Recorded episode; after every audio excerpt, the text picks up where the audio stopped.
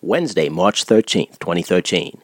This is Ray for the Gerard Files. The Gerard Files. The Gerard. You're listening to the Gerard Files podcast. News and tech notes, thoughts and opinions, and more. The Gerard Files. The Gerard, the Gerard Files. The Gerard, the Gerard Files. Information is free. The law.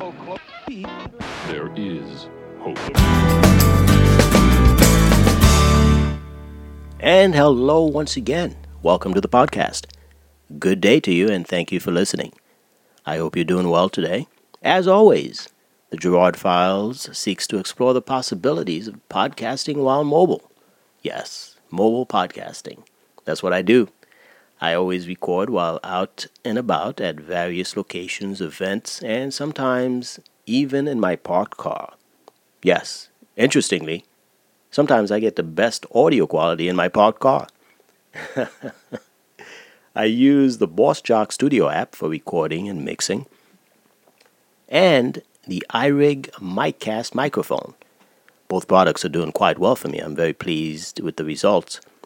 Today, I was going to record the podcast while at a restaurant. We were going to do an interview, but the noise level was just much too high. So I had to scrap that. We'll have to bring it to you at another time. The background music that you're hearing right now, I created in GarageBand. I was tipped off by a friend that you could actually create your own beats in GarageBand, etc., etc. You know, GarageBand, the iOS app that allows you to um, edit music and create music. Yes, I'm no musician, but I wanted to give the podcast somewhat of a personal touch. So, yes, I came across an interesting iPad app today I wanted to share with you.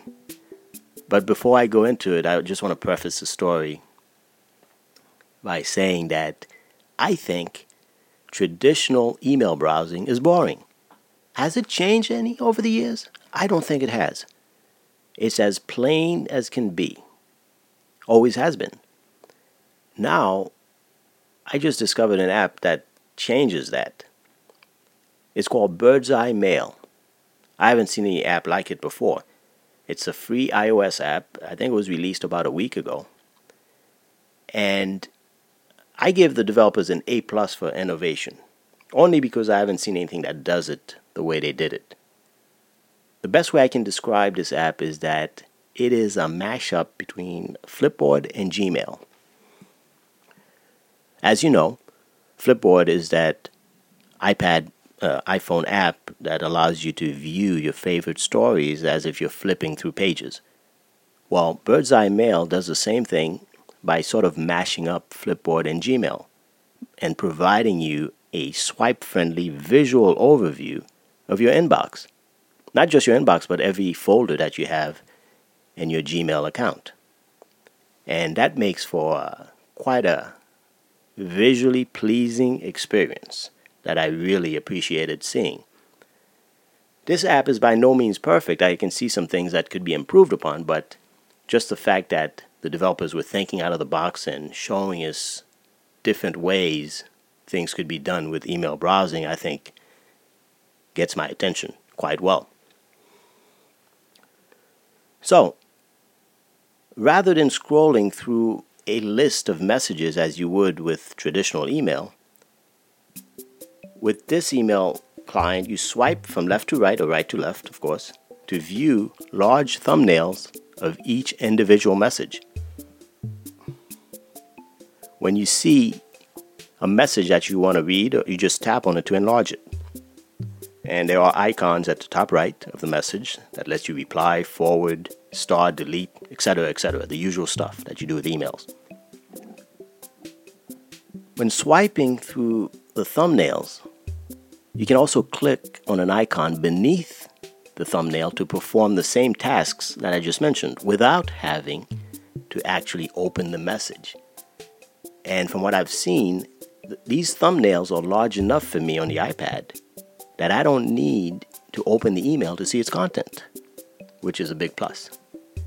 And depending on the email, you may also see an unsubscribe button or the link to a website. That is, if the whoever emailed you provided a link or a link to unsubscribe, you would see it right underneath as an icon. So that way, you could go ahead and unsubscribe, or you could launch a website, which I think is very convenient.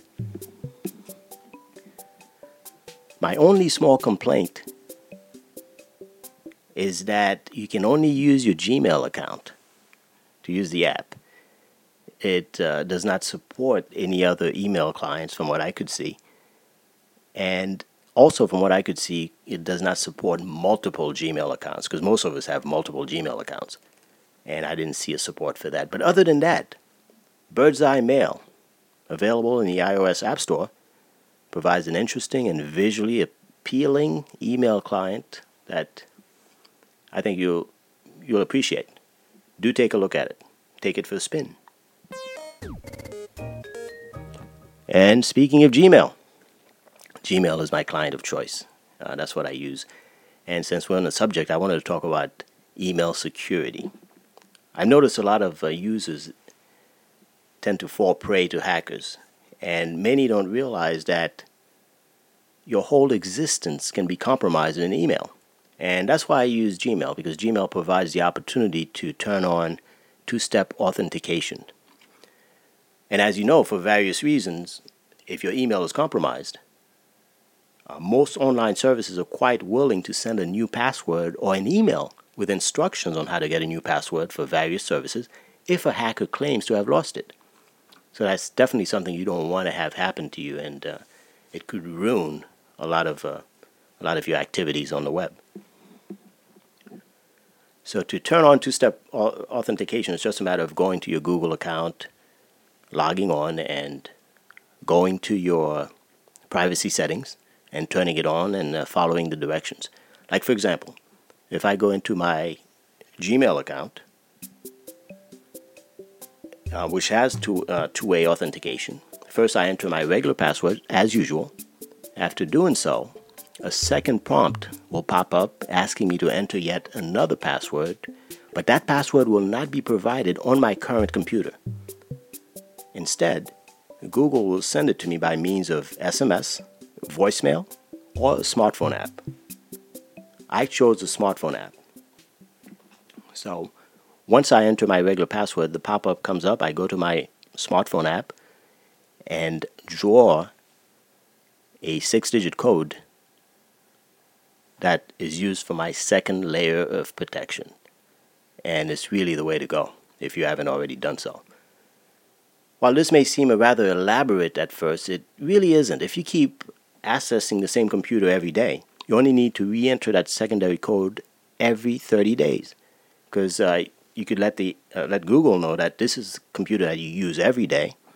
That way, it won't keep asking you for the same code or a different code every time you log on. So definitely uh, something to take a look at.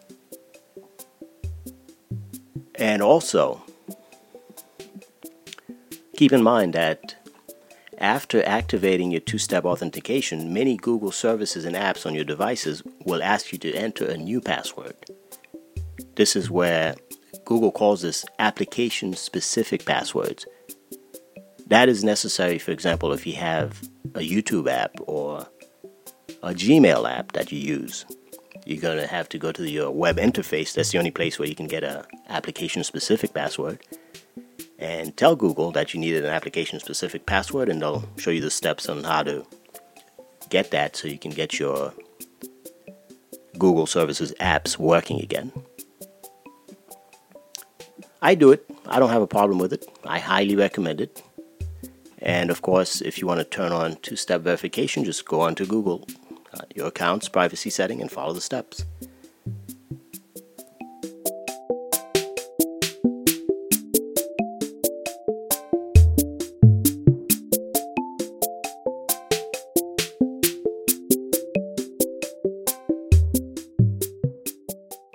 The Gerard Files, where technology and pop culture intersect. A friend of mine was asking me why, uh, what the tagline meant, because that's my tagline, where technology and pop culture intersect.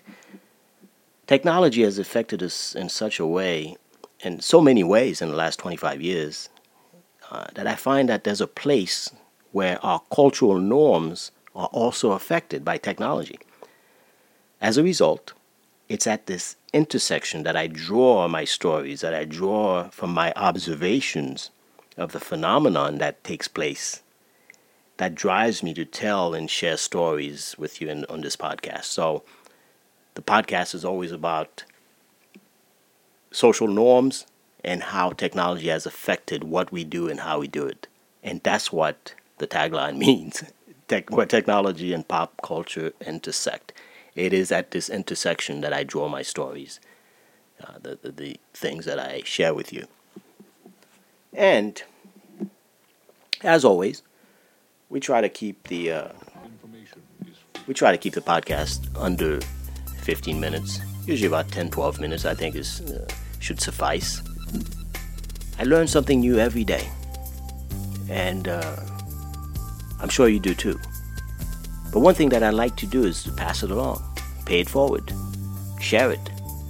It's that collective conversation, that sharing of ideas that leads to greater conversations and greater ideas. And that's what we intend to do. I keep the mobile, I keep the podcast mobile so that way I can uh, attend different venues in order to bring different perspectives, different ideas. And we hope to keep doing that in the same way for years to come. This is Ray, as always. Thank you for listening, and we'll catch you on the next one.